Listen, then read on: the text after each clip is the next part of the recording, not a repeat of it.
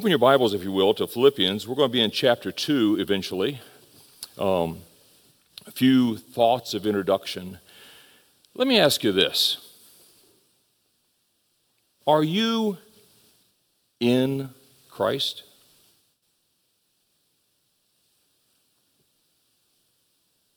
Are you in Christ?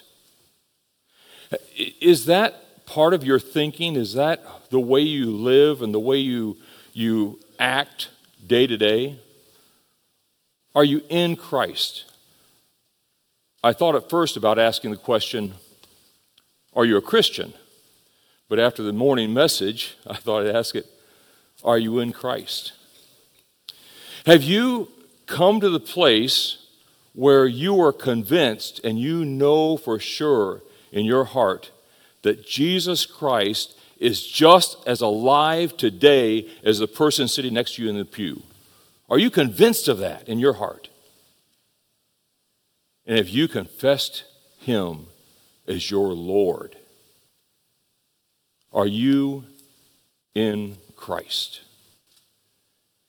Tonight's message is for people who are in Christ. I've been just uh, uh, just thinking a lot about Philippians. Um, we recently had one of our guest speakers that spoke on uh, a passage out of Philippians, out of Philippians chapter 2, actually, uh, 1 and 2. Um, and we, uh, uh, I recently had a, uh, a fellow at work that sends out a, a weekly um, devotional letter. And he, he sends this letter out, and I read it, and he mentioned several passages in the New Testament, but he, he mentioned passages from Ephesians or from Philippians in there a couple of times. And my heart has gone to Philippians, especially chapter 2, and, and I've just been thinking a lot about it. And so when, when Pastor Rod asked me if I would, would uh, do pulpit supply tonight so that he could have the, the evening off with the, the snap and all that going on, um, I said, Yeah, I, I told him, I, I said, I, I'm willing to, I'm not desirous to. and uh, I told him today, I said, now I'm desirous. I'm anxious. I want to share what, what God's been, been showing me through His Word, and uh, I'm, I'm anxious about this. But this message is for people who are in Christ. Have you ever thought about the people of Philippi? I, uh, some of you have already come up with this idea, and if you've known this, but in my research this week, in my studying this week, uh, one, as my brain is going around, I'm thinking, why did God use so many different authors to write so many portions of our scripture, but then used the Apostle Paul to write so much of the New Testament? And as I've been studying Philippians, I realize something special about the Apostle Paul and his epistles. You see, God used so many of these Old Testament authors and so many different people in many ways to say similar things, but from different perspectives and different voices. And he used the Apostle Paul to say the same things, but talking to different groups of people and, and relating it to different churches. The church at Philippi was a really special church to the Apostle Paul. Think about it. These were the first believers in Europe.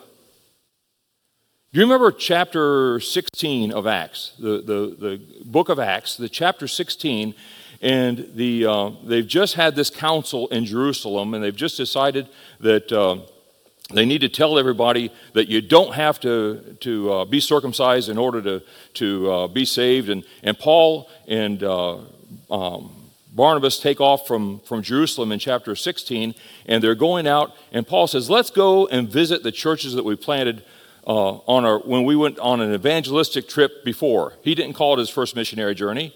He didn't know that was his first of many missionary journeys. And he didn't, I don't think he probably used the word missionary journey. But he said, you know, we went out and, and, and, and we sowed the seed of the gospel in, in many cities. Let's go back and visit those churches that we planted and, and see what, what God's doing there and share with them the news of what we've been discussing in Jerusalem and, and, and put that to them so that they know, so false teachers can't come along and tell them, hey, you've got to be circumcised in order to be saved. And if you haven't been circumcised, you're really not one of God's children yet. And, and all those things that were going on. And so Paul and Barnabas took off on this missionary journey. We call it his second missionary journey. And, and remember how Paul and Barnabas decided to split up. John Mark, Barnabas wanted to take John Mark along, and, and okay, you got that in chapter 15. And they got ready to go, and they, uh, Paul took, ended up uh, in Lystra. He came across this Timothy.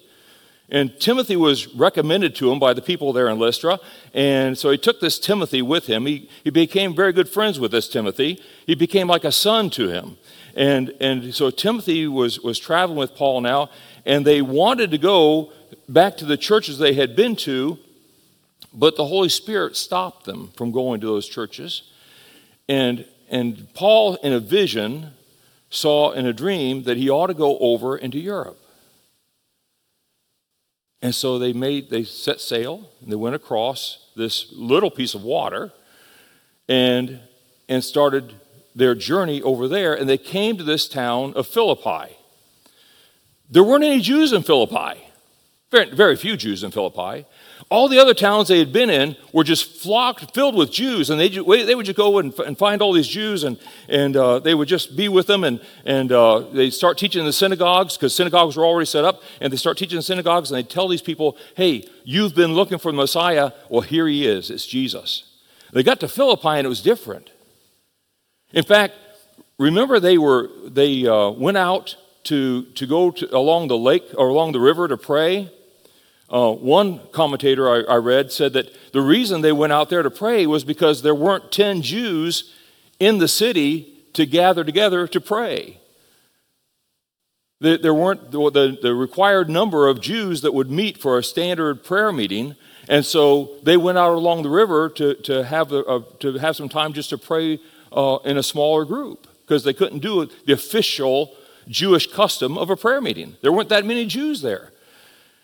And they met Lydia, and Lydia feared God. She didn't know all the things about being a Jew, but she feared God. And they explained to her who Jesus was. And Lydia trusted Jesus as her Savior. And they had a convert there in Philippi. And then, remember, when they were going out to pray for their, their prayer meetings and stuff, that there was this girl that came along and was, was coming behind them, and, and she was full of a demon, and she was bothering them and, and giving them trouble and things. And so finally, I, I never have understood this. The Bible says after a few days of this, after several days of, of this going on, uh, Paul cast out the demon. Uh, why he didn't do it the first day, I don't know not my business. Um, but after a few days of this, Paul cast out the demon, and the people who were making money on this girl said, Whoa, hey, this is a bad thing. So they took uh, Paul and Silas at that point. Silas was along with them too here. And they took Paul and Silas and they charged them for stirring up trouble. They said they're, they're teaching things that, that ought not be taught, that, that are wrong for Romans to, to know. They're, they're teaching that, that there's one God and, and that Caesar's not God, and, and they're, they're, those aren't right for us Romans, and we need, to, we need them to be put in jail. And so they put them in jail. And uh, at midnight, they're singing in the prison, in the jail. By the way, that's the first time Paul was cast into jail.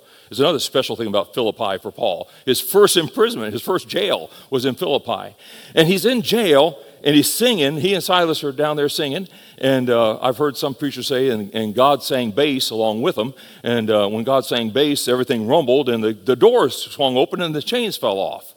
And the prisoners were freed. And the Philippian jailer woke up and he realized the door was open, and he assumed all of those prisoners had left. And Paul said, Wait, don't hurt yourself. He was going to kill himself. He knew what the Romans would do to him for losing their prisoners. And he was afraid for his life, and so he was going to kill himself rather than have those the Romans come and kill him. And Paul said, Hold on, we're all here. And he brought Paul and Silas up into his house. Apparently, his house was right above the jail. And he brought Paul and Silas up into his house, and he, he mended their wounds from the whipping they had taken, and he, he uh, fed them, and was fellowshipping with them, and he trusted the Lord as his Savior, and his family trusted. This is all during that one night. They trusted the Lord. And, and here's a small group of believers now. He's got Lydia, and he's got this, this jailer and his family. And, and the next, excuse me, the next morning they get up, and there are men sent from the, the officials of the city, and they say, let them go. They just let them go, kick them out of town, you know, let them go. They, have been in jail overnight, they'll, they'll leave, you know, they, they won't bother us anymore. And Paul said, hold on, not so fast. You've beaten a Roman citizen. I'm a Roman citizen. You've beaten a Roman citizen, and, and without cause, somebody needs to answer for this. And they're scared. And so they come and they beg Paul and Silas's forgiveness, and, and Paul and Silas leave Philippi. Now, we don't know. They were there several days. We don't, they may have led other people to the Lord. I wouldn't be surprised if they did. What all we know about are Lydia and the Philippian jailer and his family. That's all we know about as far as believers in Philippi. But Paul had a special heart for those people in Philippi because that was his first church in Europe. That was his first time being in jail. And he's going to mention that here in the letter. And he's, he's got this special heart for them. And one of the unique things about the letter to the Philippians is there is very little correction in this letter. This letter is all about you guys are doing great. You guys have, have done so much for me. I am so thankful for you people and what God's doing through you in my life. And Paul's so excited about that. He spends the whole first chapter talking about what God has, how God has blessed him through the people of Philippi. And I would challenge you, take that first chapter and just every time that, that Paul mentions prayer, that's to God, or he mentions God, or he mentions Jesus Christ, or any, any reference to, to God and God's work, God's grace, anytime mentions that, mark that, highlight that in your Bible. Notice how many times in that first chapter, and he's, he's praising God as he's thanking these people for being God's vessels ministering to him. And that first chapter is so full of all that. And he gets near the end of the first chapter and he says, I know that you're bothered by the fact that I'm in prison. Now, most people I've read believe that Paul wrote this letter from Rome. He re- refers to uh, the emperor's palace, the people of the emperor's palace, uh, later in the book, in the, in the letter, and so most people believe that that was from Rome. Uh, some translations translate that Caesar's palace, and Paul was in prison before he went to Rome and was in prison. He was also in prison in Caesarea. Caesarea, Caesarea. He was. Uh, it was the the the the, uh, the Roman capital of the area around uh, uh around Israel. Okay, so he was imprisoned there for a while. So it could have been there in, 54 or so. Some people say it was when we wrote this letter, but most put it in 61, 62 um, after, after the, uh, the year of our Lord. But um, this letter was written to these people with a great deal of thanks and love. And he's encouraging them in their ability to minister to him. And he comes to chapter 2, and I've never seen it this way before, but as you look at chapter 2, um, it, it starts off so if there is any encouragement, and if you read this carefully, I believe you'll see as you read chapter 1, those last few verses of chapter 1, and then go into chapter 2 and read this, the chapter 2 as an entirety, or at least the first uh, 18 verses of it, you'll see Paul is saying, if you have any encouragement for me in Christ, if you want to encourage me in Christ, if you have any comfort that comes out of love, if you've got any comfort for me, if you want to comfort me with love, any participation, I love the, the uh, ESV translates that participation. If any fellowship, participation. So often we think, we think of fellowship as eating, you know. Um, and the ESV translates that same word participation in the Spirit. It's that same word, fellowship and participation. Part- fellowship is a, is a coming together to get something done. Okay, it's a coming together to, to participate. It is a, a joining together for a purpose. And uh, so he says, part- any participation in the Spirit, any affections and sympathy, do this. Complete my joy, he says in verse 2. Complete my joy by being of the same mind, having the same love, being in full accord and of one mind. He says, Be unified. Now, this church, he's not got a lot of things bad to say about them. These are top notch Christians. These are believers who are seeking after Christ with their whole hearts and living for God. And Paul is just encouraging them to take the next right step. These people are not wicked, vile sinners who are, are, are like some of the other church problems that you see in some of the other churches that Paul deals with. These are people who have been encouraging Paul. And Paul says, If you want to be an encouragement to me, fulfill my joy. Be united. Live in unity. He says this. Here's what to do. Verse 3 Do nothing from rivalry or conceit, but in humility count others more significant than yourselves. When was the last time you read that? Thought about it? Many of us have memorized this passage of Philippians. But what does it mean to consider others more significant than myself? Verse 4 Let each of you look not only on his own interest, but also on the interests of others. Okay, I, I can get that. Verse 5 have this mind among yourselves, which is yours in Christ Jesus. Oh, he's going to tell us now, he's going to give us the example in Christ Jesus of how to do what he's just told us to do. How to put others better than ourselves. How to, to be involved in others as much as we're involved in our own things. How to practically live out this unity of the faith.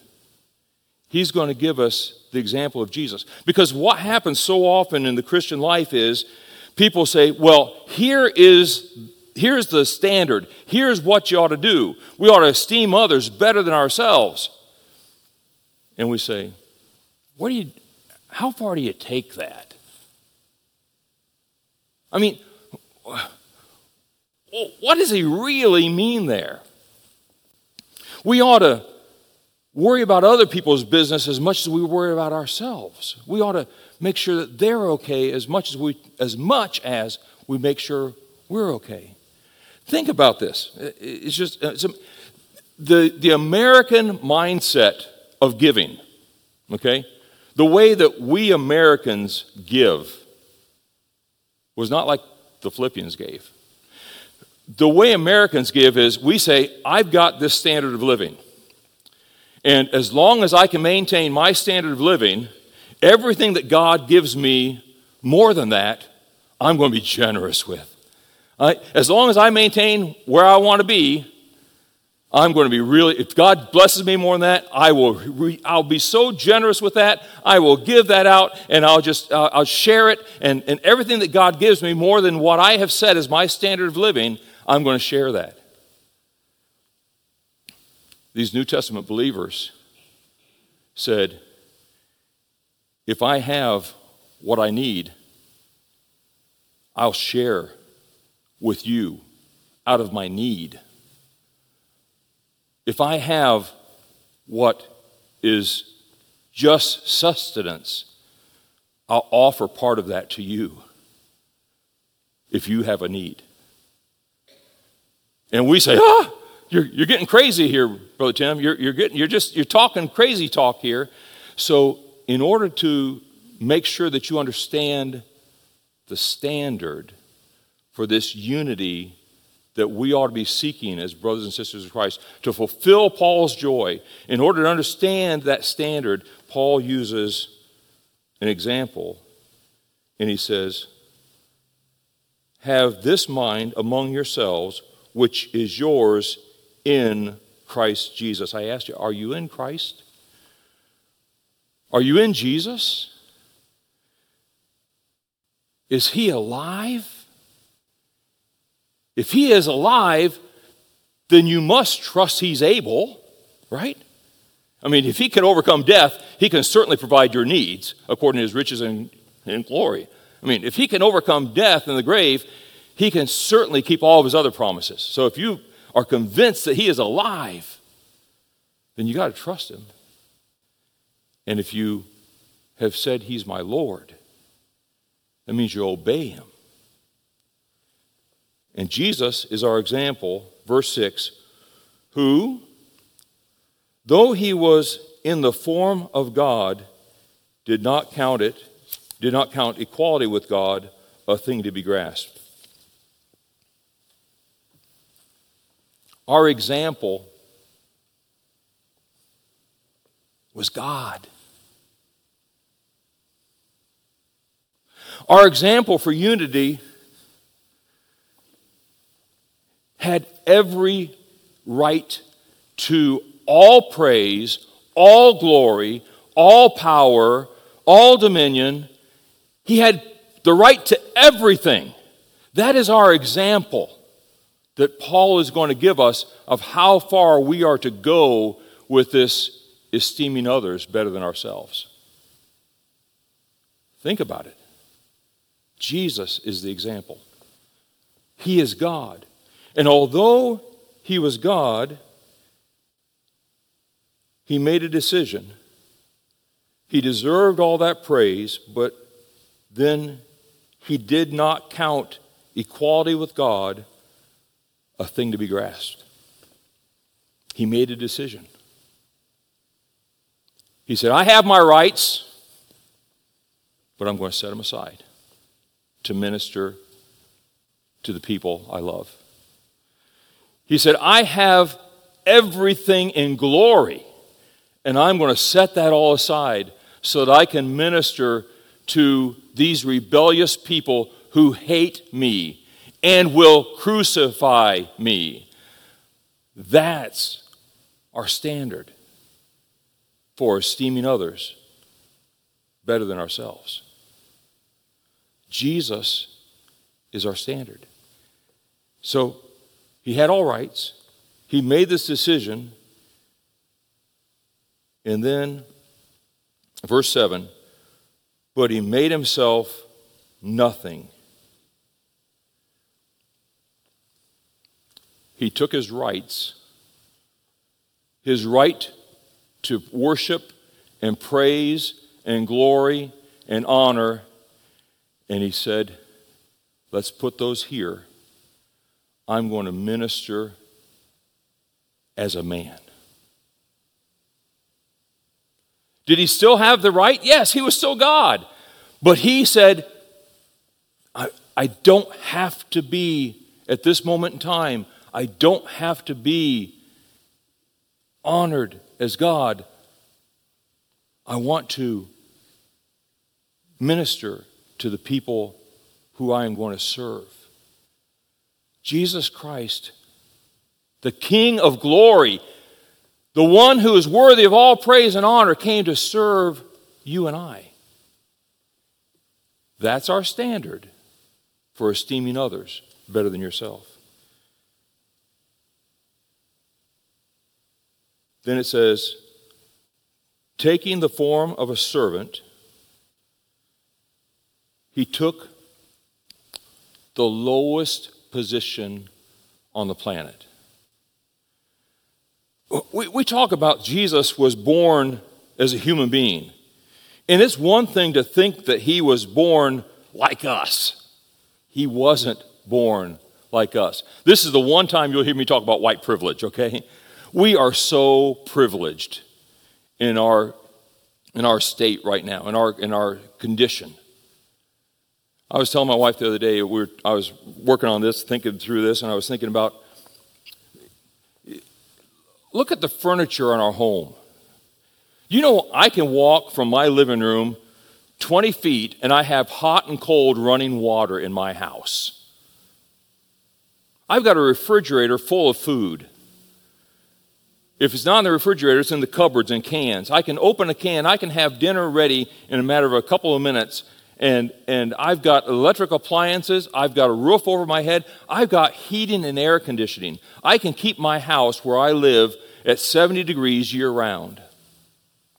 All night long. If I wanted them on, I could have lights on in every room of my house all night long. I've got a heated bathroom floor. Hello? I, when, I, when I go home tonight, you know what I'm going to do? I'm going to push a button. I don't even have to push this button. I'll just get in the car and I'll push a button in the car and the car will start. I'll drive that car the half mile home. I don't have to walk.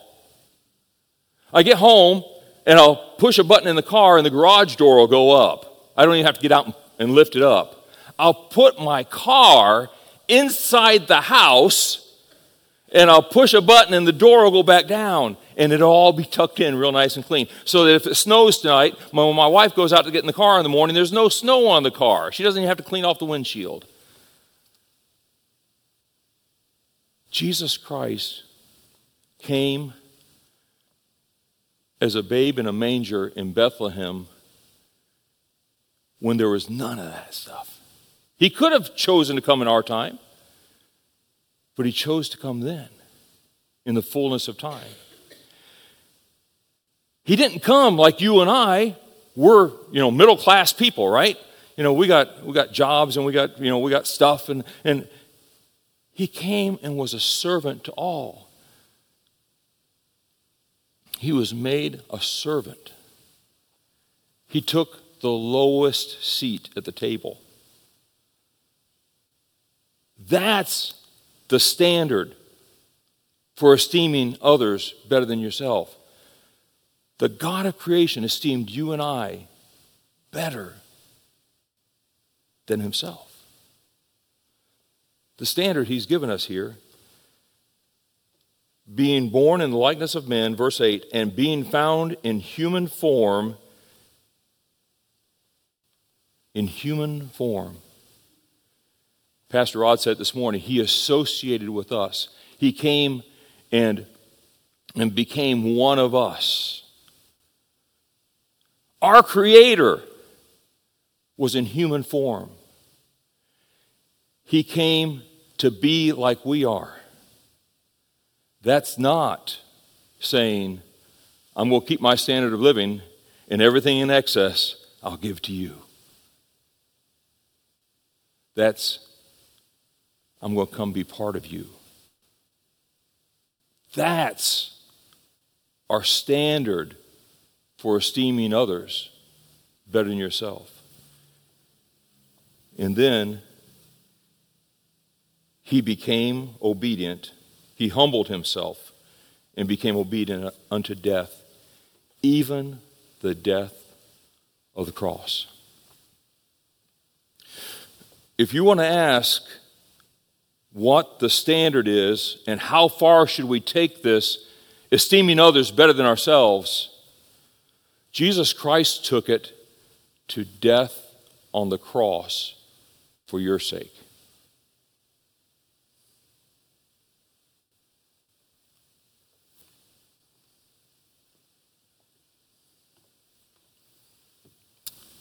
The apostle was challenging these people to live in unity.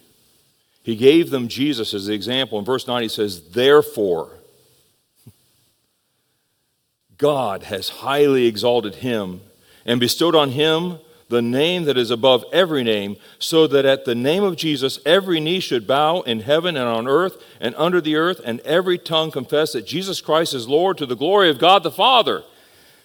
God the Father was well pleased, so well pleased that he raised Jesus up.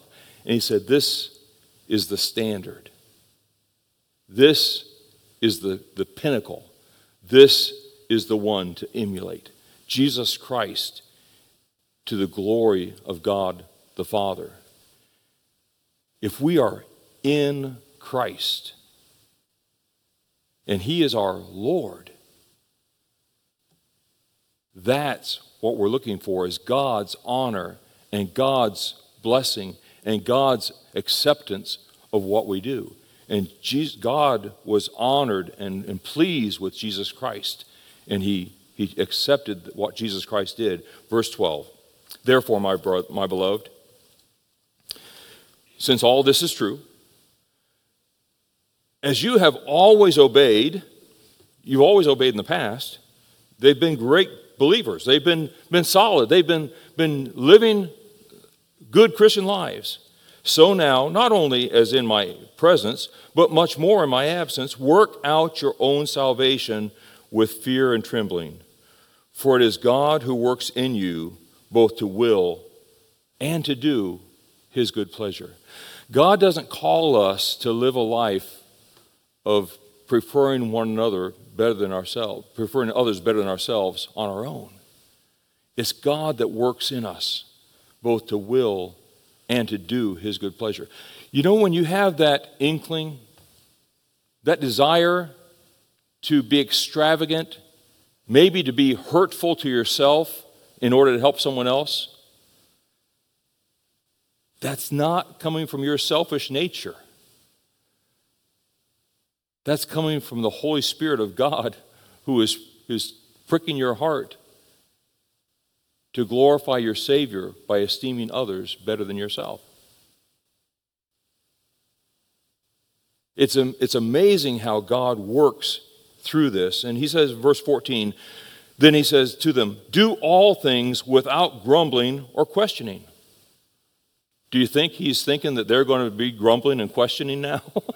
After he's laid out the standard for esteeming others better than themselves? Ah, I don't think, uh, come on, Paul. That's, ah, that's ridiculous. You can't, you know, uh, really. It, better than me? I mean, I can see, you know, saying someone else is as good as me and making sure that, that we're, you know, that, that I, I'm treating them like well, I want to be treated and, you know, the golden rule and all that. I can see, but treat them better than me, esteem them better, more worthy than me? Oh, come on, Paul. I, there's going to be some grumbling and disputing. So he says, Do all things without grumblings and disputings, that you may be blameless and innocent, children of God without blemish in the midst of a crooked and twisted generation, among whom you shine as lights in the world.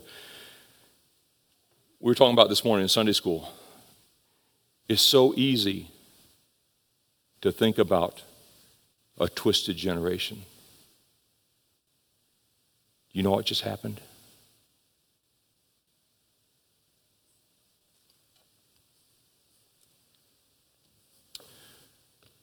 The lights dimmed, we call it. You know what happened, really? The power coming from the pole was supplying power to the dimmer panel back there. That didn't change. But back there, there are resistors. And those resistors were turned up. And they gave more resistance to the power that was trying to come through them to these lights. And the light in our present room got darker.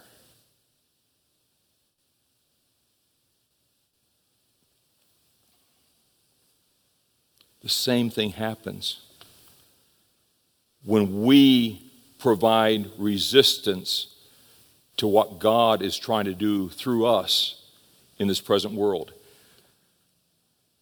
We are the light of the world as Christ shines through us. We are channels only for the Master. We are conduits like wire for the power of Christ to come to the people around us, to other believers that are in Christ in this assembly. But we resist. We let fear resist the power that God wants to shine through us to, to bless other people in the assembly. Fear of finances, fear of, of, of failure, fear of not being as good as somebody else. We let those fears be a resistance. We let envy be a resistance. And we, we don't want, we don't want to, to to do what God wants us to do because we're envious of someone else's things. We let bitterness be a resistance to God flowing through us. And the light dims. And the room where we are is much darker than it would be if we open up that resistance.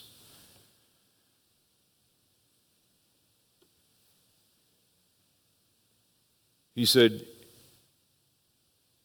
That you may be blameless and innocent, children of God without blemish, in the midst of a crooked and twisted generation.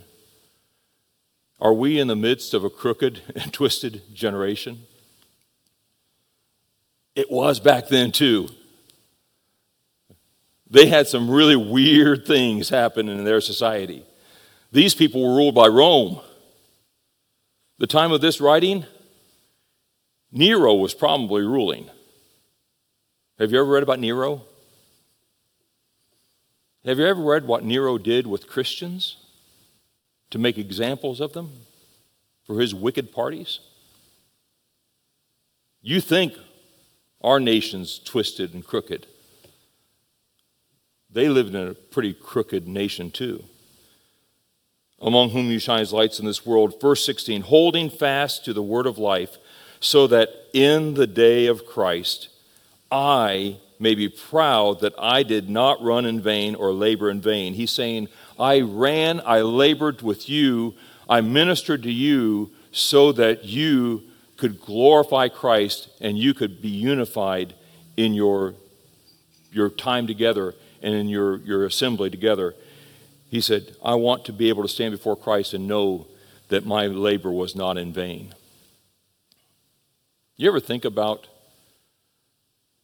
the heart of your pastors? You ever think about what they feel like when they preach their heart out and you resist? I heard a, about a pastor one time a new pastor to his church and, and uh, a little country church, and, and uh, he preached a message on a Sunday, and, and uh, everybody left and went home, and he came back next Sunday, and he preached the same message again. And uh, he, everybody left and went home, and came back the third Sunday, and he preached the same message again. And uh, one of the deacons, a couple of deacons got together and they started talking about this. They said, hey, we need to talk about this. So one of the deacons went to the pastor and he said, uh, said, Pastor, we, you do a really good job preaching. We, we really appreciate it. And, and, uh, and you're, do, you're visiting, you're doing all, all stuff right. But he said, uh, we, we just noticed you preached the same sermon three weeks in a row. He said, Yeah. He said, Well, when you go preach something different? He said, When you start living the one I already preached. you know, you got to start living the one I already preached, then I'll move on. Pastors don't get a chance to do that. You know, they, they're, they're frustrated. They, they want to know that their labor is not in vain. They want to see the fruit of the Holy Spirit abounding in your lives. They want to see you growing in Christ. Verse 17 Even if I am to be poured out as a drink offering upon the sacrificial offering of your faith, I am glad and rejoice with you all. Likewise, you also should be glad and rejoice with me. In chapter 1, he had mentioned the fact that, that he was um, in prison and, and had been in prison. Had, he was in suffering and had been suffering. And I think that's reference to him being in, in jail, and they knew that. And he said, I'm in jail. And he says later on in this chapter, I, I don't know which is better for me? Is it better for me to go to be with Christ? I want to go and be with Christ. I, I love singing songs about heaven. I, I, I would just be raptured right now. I'd, I'd love to go be with Christ right now. He said, I love that thought. But it's better for you if I stay so I can keep ministering to you. You know what he was doing there? He was esteeming them better than himself. He was practicing what he preaches. So, my question to us, Calvary Baptist Church, Findlay, Ohio, tonight, that we would likewise, you also should be glad and rejoice with me. Are we willing to be unified? Are we willing to esteem others in our assembly better than ourselves? Are we willing to give up the idea of, I've got my lifestyle, I've got my schedule, I've got my things I'm doing here, and as long as I have extra beyond that, I'll gladly share. Are we willing to say, I give out of my poverty? If I've got just enough, I'll share part of that with you if you have a need. Are we willing to bear one another's burdens? My heart's burden is that we have a really great United States of America, Findlay, Ohio congregation.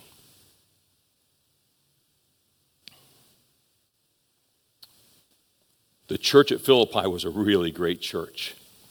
They were believers who loved Christ and wanted to serve him. And Paul said, If you want to give me more joy, if you want to fulfill my joy, if you want to take it in the next step, unify, esteem others better than yourself. Father, thank you for your word. Thank you, Lord, for the illustrations we have from the apostle.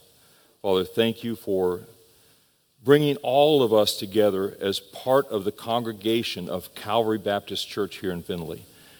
And Father, I ask that you would, through the power of your Holy Spirit, cause us to to grow in grace and knowledge. Father, that, that love would abound yet more and more. Father, that we would be doing what you would have us to do. And Father, that we would learn to esteem others better than ourselves. Father, I pray that you would be glorified in your children here. For I ask it in Jesus' name. Amen.